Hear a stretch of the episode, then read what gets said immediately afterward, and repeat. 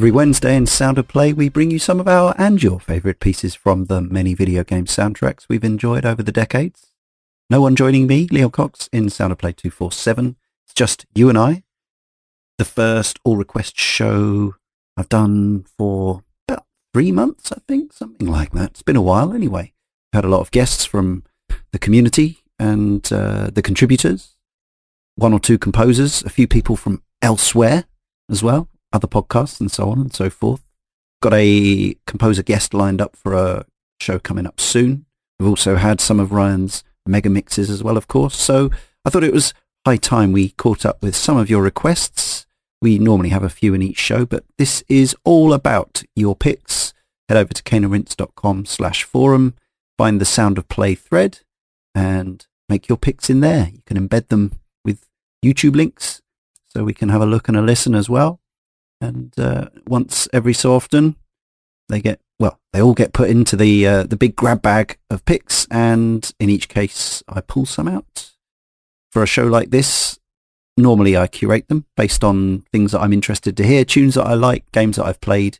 Sometimes I just hear them for the first time, like the request, and stick them in. So we've got a bit of a a mixed bag here of various types of things. If there is a a, a theme, there isn't really a theme. But if there was one, uh, there's a few pieces that I would say are possibly anthemic, somewhat anthemic sounding, but actually that doesn't apply to probably about half the half the pieces I've selected for you here, including the one that opened the show, which is uh, the lovely title of Silver Ice Sheet by Syun Nishigaki, and that was requested by Shadowless Kick, who says Silver Ice Sheet is the stage four theme from Capcom's shoot 'em up 19XX, The War Against Destiny. It's one of those tracks that managed to cut through the din of the noisy arcade and make a real impression on me on the few occasions I was able to play this game in the wild.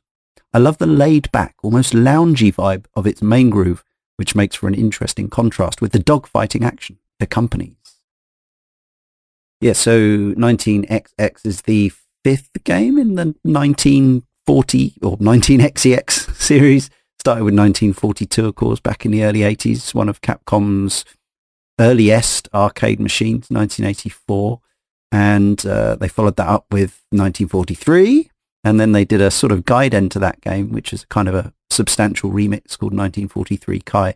The difference, the main difference between 1942 and 1943 was the fact that 1943 actually had music, star music. 1942 has this weird kind of constant shrill percussive drum and whistle kind of sound, which is kind of hypnotic and to me iconic, but not necessarily that easy on the ear compared to something like the tune we've just heard, which, as I say, came from the, the fifth game in the series from the mid 90s, I think it was, about 1996, The War Against Destiny.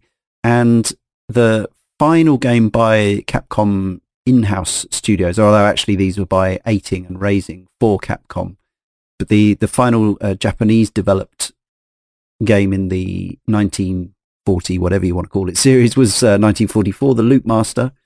That was uh, in in the year 2000, and that was recently put on the as part of the Koch Media uh, Capcom Home Arcade. That very expensive but uh, rather delightful compilation of uh, emulated coin ops within that uh, that Capcom logo stick, which I know is very divisive but uh, it's something that's still on my wish list.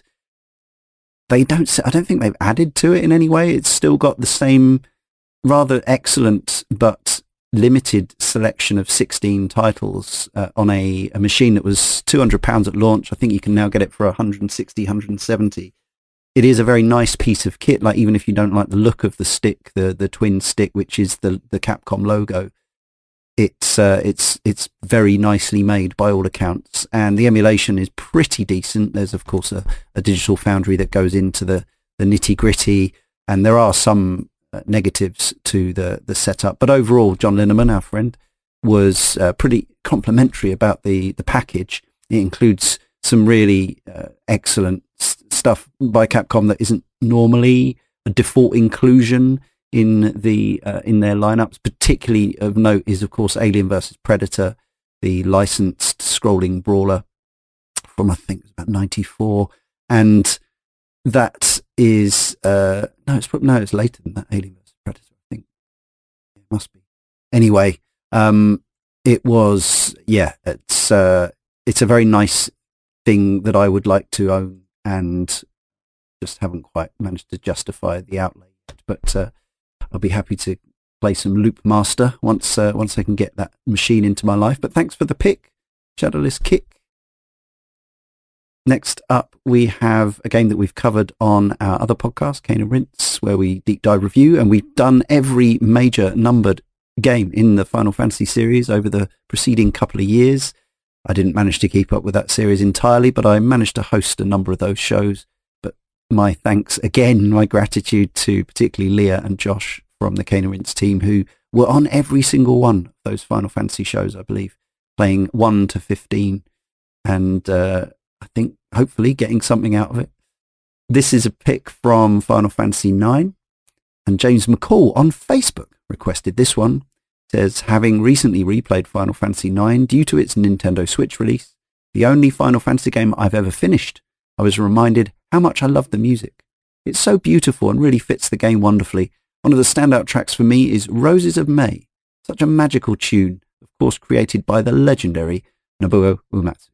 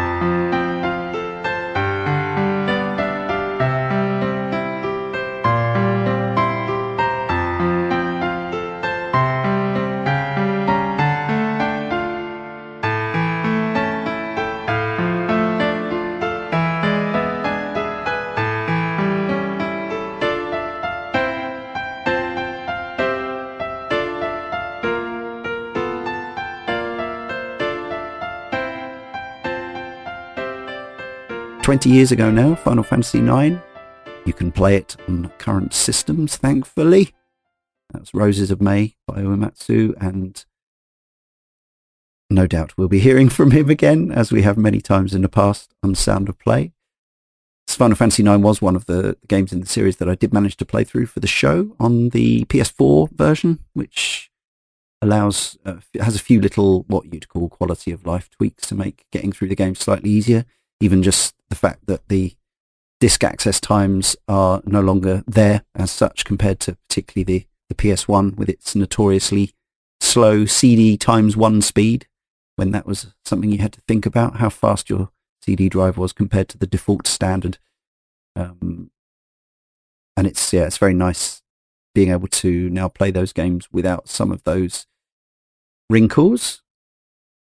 I think it's uh, it came up recently that on our forum, caneandrinse.com slash forum, people were talking about the best way to play Final Fantasy VI also known as Final Fantasy 3 in the US. And the the oddity that is the fact that uh, if you play the the version that was made for the PS1, and if you play that on a PSP or a Vita, most likely as a, as a sort of emulated ROM, you still by default have to put up with the loading times, even though you've got the thing digitally installed and it's running on a much more powerful machine. I think by default it pretty much takes the same time to segue into a battle as it did on the original hardware, although I don't have a side-by-side comparison. Fortunately, you can utilize the in-software option or in firmware option, I think it is, on the Vita or the PSP even, to speed up those access times and, and make it slightly more pleasurable. But I think the consensus was among people on the forum, there's various reasons to play or avoid different versions. No doubt we went into them on our Final Fantasy VI podcast, but the SNES Mini Classic US Final Fantasy III is a pretty good way to play on uh, if you've got access to that. Now, the next piece is quite a lengthy one, one that you can dive into and uh, let it take you places if you want. It's a, a chill uh, piece of electronica from Genki Rockets and or Yuki Ichiki and or Shogo Ohnishi. Let me hand you over to Gingertastic01 from the forum who says, as a massive Rez fan, I was massively excited to play the spiritual successor, Child of Eden. Though I think it ultimately failed to live up to huge expectations for many reasons, I think it still delivered a pretty interesting game. Much like Rez before it, fantastic visuals paired with the sound and music create a unique experience will live in your mind long after you've finished it. The track I'm requesting is called Evolution, which plays in the second visually stunning level.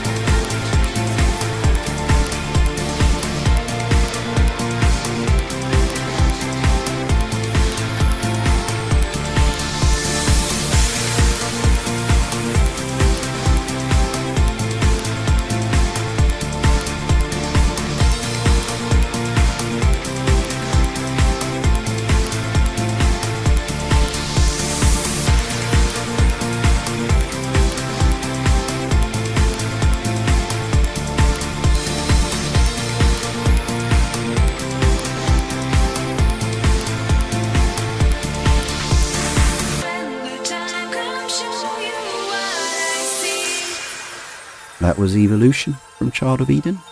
Q Entertainment's spiritual successor to Rez came out on the Xbox 360 and PlayStation 3 almost 10 years ago now, 2011. We spoke to producer James Mielke on a special early Cane and Rinse podcast, very early one, uh, maybe number four, something like that. I'm looking it up. Number three, yeah. So uh, you can hear my um, youthful tones uh, speaking to James about his work with Q Entertainment and uh, and his other work as well. We also talk a bit about Rez. We did do a Rez show uh, more recently, thoroughly exploring that game. As for Child of Eden, yeah, I only played through it a couple of times when it came out on the 360. I was intrigued by the PlayStation Move controlled version on PS3, but uh, I don't think I've ever actually played it. I have one Move wand, and of course those have massively escalated in value thanks to their use with PSVR. Um, and yeah, I enjoyed Child of Eden, but it's it it's got it's definitely got a very similar vibe to Tetris Effect that comes uh, obviously seven years after that. But uh, yeah, it, I would I would agree that it doesn't quite hit the heights of Rez for various reasons, but it does have its own thing going on. It's uh, whereas Rez has this you know this pretty I don't know what the word is. It's it's not exactly. I mean, it, it's still a, a fairly joyful experience, but it is it's it has enemies. You know, like it's. I mean, obviously, Child of Eden still has things that you shoot. The gameplay is fundamentally similar on rails, pointing and shooting stuff, but Rez has a sense of danger and threat about it, whereas Child of Eden feels more like, as with Tetris effects, that sort of transcendental, that synesthetic. It has that that it wants to move you and take you places like I don't know, listening to uh, getting high and listening to an Ozric Tentacles record or something. It's the sort of game, video game equivalent of that. Even though, of course, yeah, there are still things to beat and fa- uh, fail states and, and, that kind of thing. But yeah, um, it was Xbox Live Games with Gold some time ago, probably years ago now. But I think it still sits in my backwards compatible Xbox One library, if I'm not mistaken. So you might have it in a similar situation. I would say it is worth checking out, especially if you ever loved any of uh, Mizuguchi's other games of similar ilk, or well, similar or different ilk, but with his sort of famous um, trademark sensibilities. Yeah, check it out. Different mood, different tone. I was talking earlier about potentially anthemic sounding stuff. This is epic and something a bit more stirring in a different kind of way.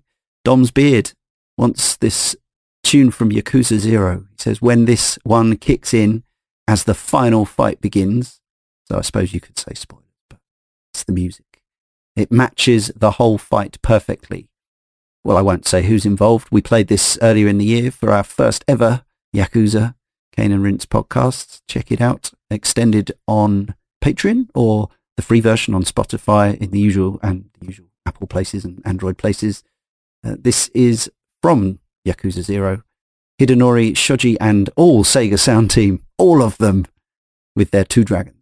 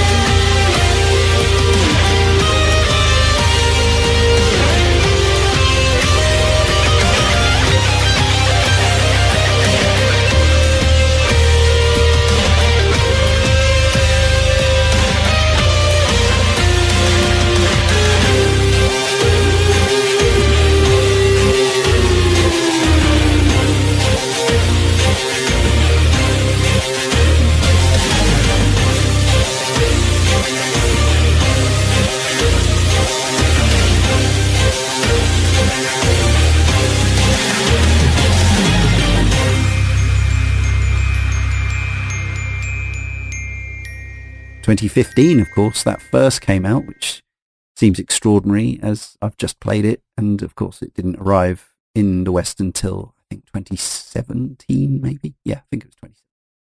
On the PS4, Xbox One and PC, but originally it was out on the PC, uh, PS3, the PlayStation 3 in 2015. Already a late release there. Uh, yeah, that brings back some, yes, stirring memories from the late game in Yakuza 0. While I was nowhere near mastering any of the various fight styles in the game. I had enough had enough uh, skills and abilities to take down the uh, the bosses that needed to be taken down and open my route up into the Yakuza series, or the rest of the Yakuza series, starting with the first game in the Yakuza series, which we'll be covering later this year on and podcast, Yakuza and Yakuza Kiwami, of course, which I was surprised. I thought we'd already been through it, but uh, Leah tweeted a couple of days ago at the time of recording she didn't know that Kiwami means extreme. Of course it does. Jobo Bonobo is next up. And yeah, again, see, I said anthemic. This is less anthemic, although, I don't know, it has a certain foreboding to it, uh, but also sums up the opening stages and sets the atmosphere of its game. Let's hear from Jobo Bonobo, who says Firewatch has one of the most gorgeous settings for a video game, the Great North American Wilderness. This piece by Chris Remo is one of the most distinctive and memorable in its soundtrack and is the music I associate most strongly with this title. A lovely aural representation of the beauty and loneliness such a rugged landscape can evoke.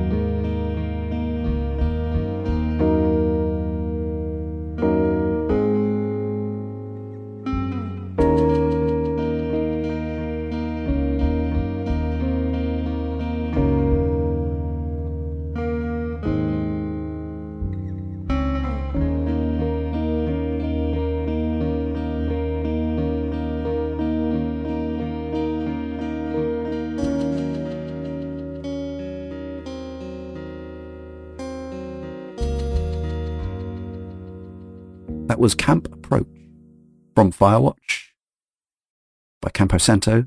That's Chris Remo's tune. I was lucky enough to make a podcast with Chris Remo many, many years ago when his podcast, Idle Thumbs, was still pretty new and I was podcasting with Gamer Dork and my co-host then, Neil, invited Chris Remo onto our show.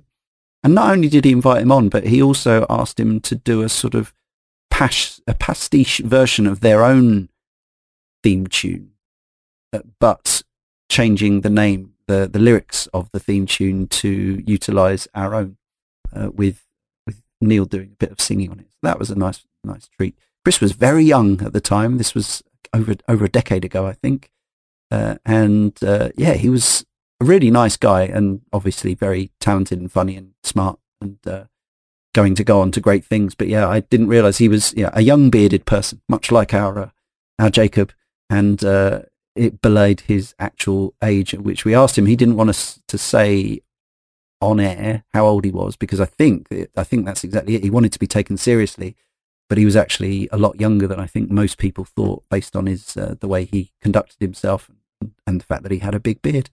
Um, I don't know if it's a matter of public record now, but uh, you can probably find out how old he is and then work backwards as to how old he was then. But uh, yeah, good guy. Uh, maybe maybe our paths will cross again someday. I'm sure he doesn't remember. There you go. Now, a very simple and brief request from Simon Sloth for our next piece, and this is uh, uh, in honour of this being a cracking piece of music. As Simon Sloth says, this is one excellent piece of music, and also because there's some new XCOM out at the time of recording. We've got the latest, uh, I think it's a standalone, but it's a sort of extension of the XCOM 2 and War of the Chosen series. It's uh, called Chimera Squad. I think that's right. I bought it. Uh, it was one of those where they've released it uh, at a 50% off price and they've also cut price massive uh, discounts on the rest of the XCOM series. So check that out if you're listening to this when the podcast comes out. This podcast will come out on the 29th of April and I think you'll still be in time to get those delicious discounts on the excellent series on Steam at least. So yeah, let's hear this piece. As Simon Sloth says, one excellent piece of music from XCOM 2 War of the Chosen. It's called Resistance.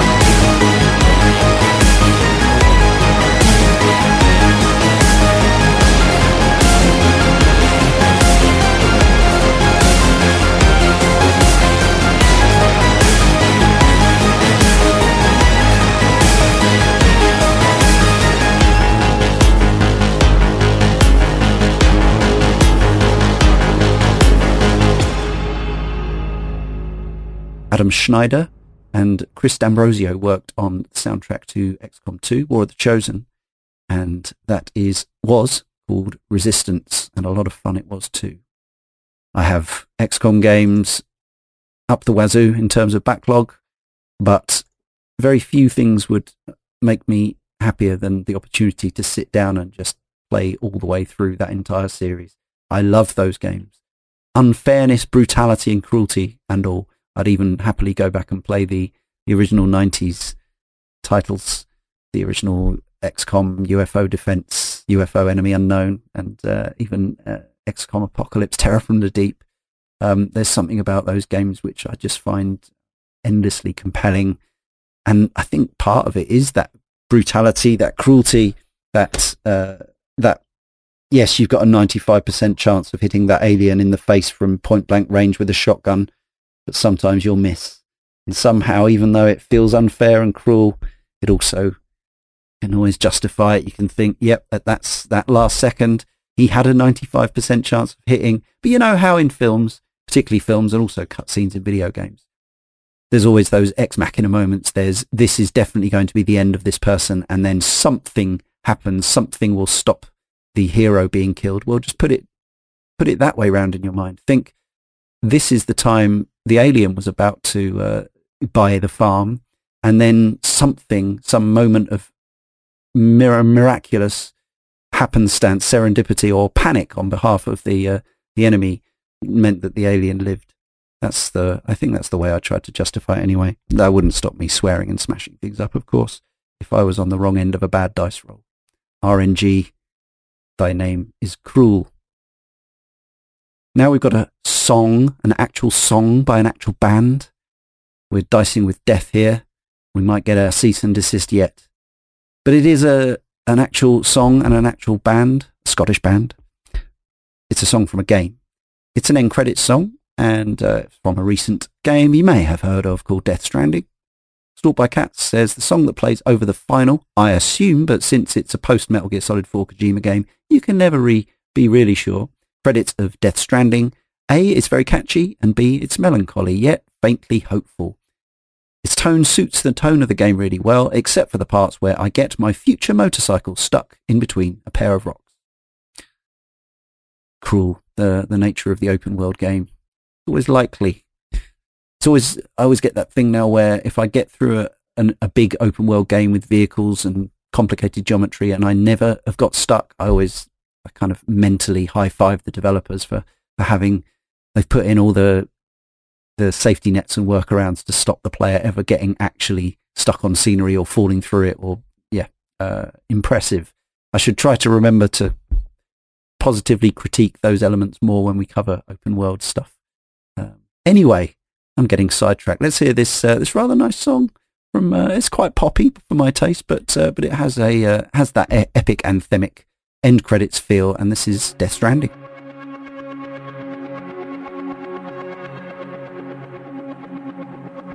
Let's make a toast to the damned.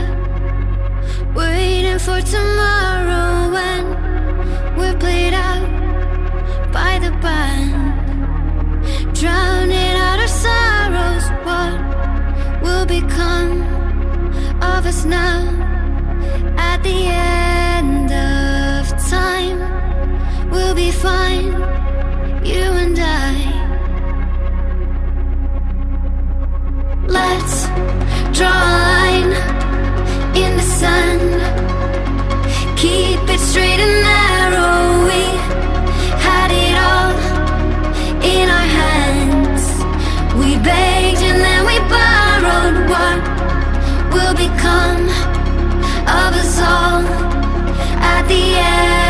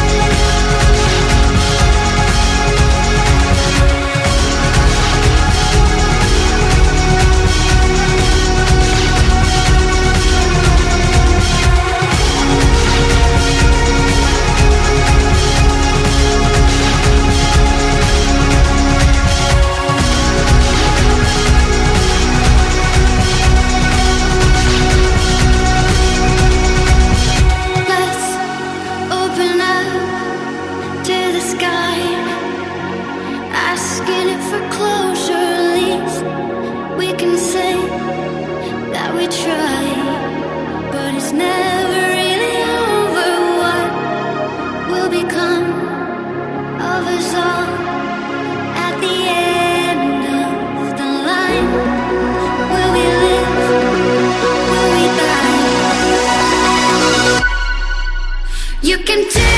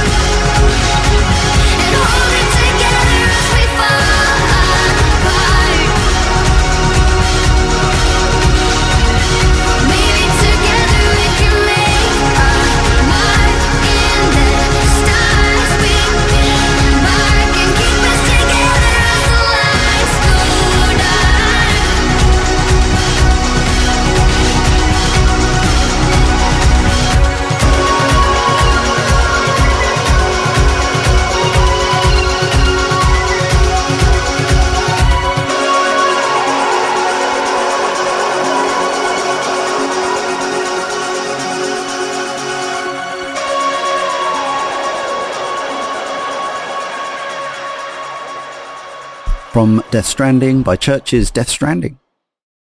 Another crashing gear change here. Uh, this is uh, a really moody piece from Yoku's Island Express. It's interesting this. Jesse Harlin, the composer, is best known, I would say, and uh, Jesse's IMDb would back this up, known for Star Wars Force Unleashed, Star Wars Battlefront 2, Star Wars Republic Commando, also Mafia 3, to be fair.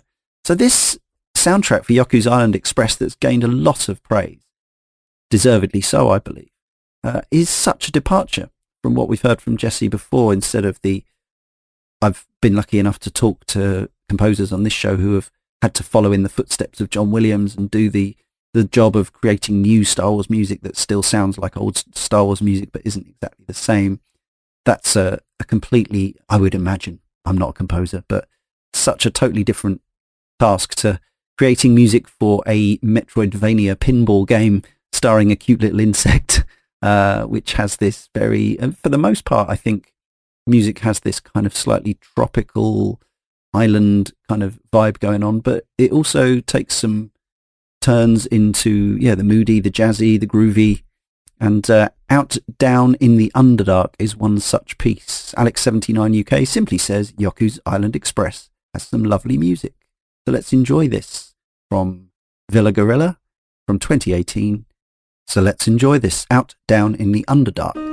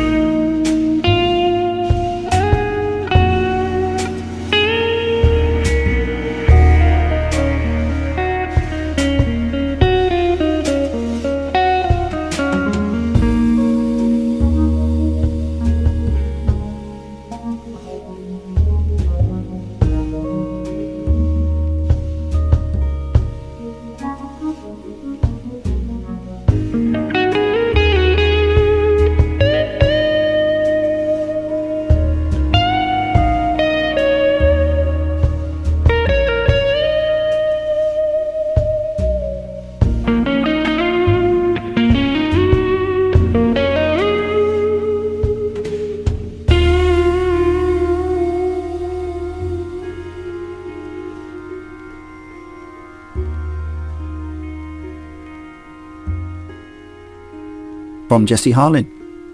You can play Yoku's Island Express on lots of things, all the current gen machines, if by that you mean and include Switch, PC, PS4 and Xbox One. I think it's been heavily discounted, given away possibly on some services. I have the Switch version.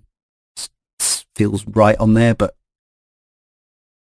I don't ever think, unless there's a very specific hardware reason, like, I don't know, ZombiU on the Wii U, where the game is designed around it, I, I very seldom have any major qualms about playing a game on another format.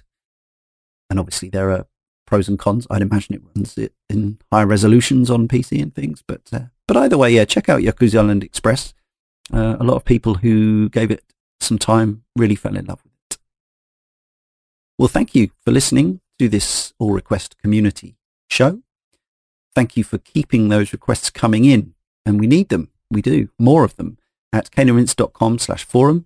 We still have enough to make more shows, but every time a new request pops in, I check it out, I listen to it, I add it to the sheet, and then Ryan or I will include it in a future show unless there are very good reasons why we can't or won't or don't. Um, most things get thoroughly uh, considered and chances are at some point, maybe years after you first requested it, admittedly, people will hear it. But at least you'll know that if you've put the request in, there's a good chance that that interesting piece of music that you like or love or hate, but want to tell us why you hate it, that's also interesting. uh, that will get broadcast across the internet to a, a large audience of people where you can say, give your dedication and explain why you've picked that particular tune, whether you want to make people cry or torture them with it or make them fall in love with a new soundtrack or even the game that it comes from is interesting too. So we close with our oldest piece on this particular show. It's from the days of the chip and the days when I was when when I was 15, 16 years old when this came out, and I never, I don't think I'd ever held an NES pad. I'd only have played the original Super Mario Brothers in the arcades. But uh, this is from Retro Clarence, who says, in these challenging and uncertain times, people need more Mario in their lives. This is the ending theme from Super Mario Bros. 2, one of my favourite NES tracks. Finishing the game on real hardware is a challenge. It rewards you with a triumphant first half of the track and then transitions to a more contemplative second half. I love it. Yes, I completed this on not original hardware. Of course, you can enjoy the game on Switch if you have the online account. The selection of NES games includes Super Mario Bros. 2, and I think it has Doki Doki Panic on there, but it does have both Super Mario Brothers 2s, as in the Lost Levels as well, the Japanese Super Mario Brothers 2. That one, talking about completing that on original hardware, uh, I just simply could never have done it. This, I probably could, Super Mario Brothers 2, the game that is Doki Doki Panic. I think one could learn to beat it through sheer pers- persistence and skill. However, I completed it recently on the NES version for the first time, having played the SNES version previously. And yeah, I did. Uh, I did use a few save states to save myself some some time and effort. But uh, yeah, of course, this game has the the character select. So you can choose the different characters. Luigi with his higher, slipperier, slipperier jump, and uh, and uh, then you've got floaty uh, Princess Peach, of course, the bog standard Mario. And then there's Toad as well, of course. What's Toad's thing? I can't remember. I should know. I'm a Toad fan. It's the quickest. Hmm. Anyway, this is the last track for this particular Sound of Play. We covered the Super Mario Brothers series some time ago. Not all of it, because we've still got some sort of spin-off titles and sub-series to come back to someday. But we covered the Super Mario Brothers series, as in the first three Super Mario Brothers games, way back in Cane and Rinse podcast issue 109. That includes a bit of Super Mario Brothers 2. And yeah, this end theme with its dedication from Retro Clarence uh, is the ideal way to close the show. I like to end with a closing theme sometimes. It seems to seems to work well. So I'll leave you with the ending theme by Koji Kondo from Super Mario Brothers 2 and take care and we'll see you soon on Sound of Play.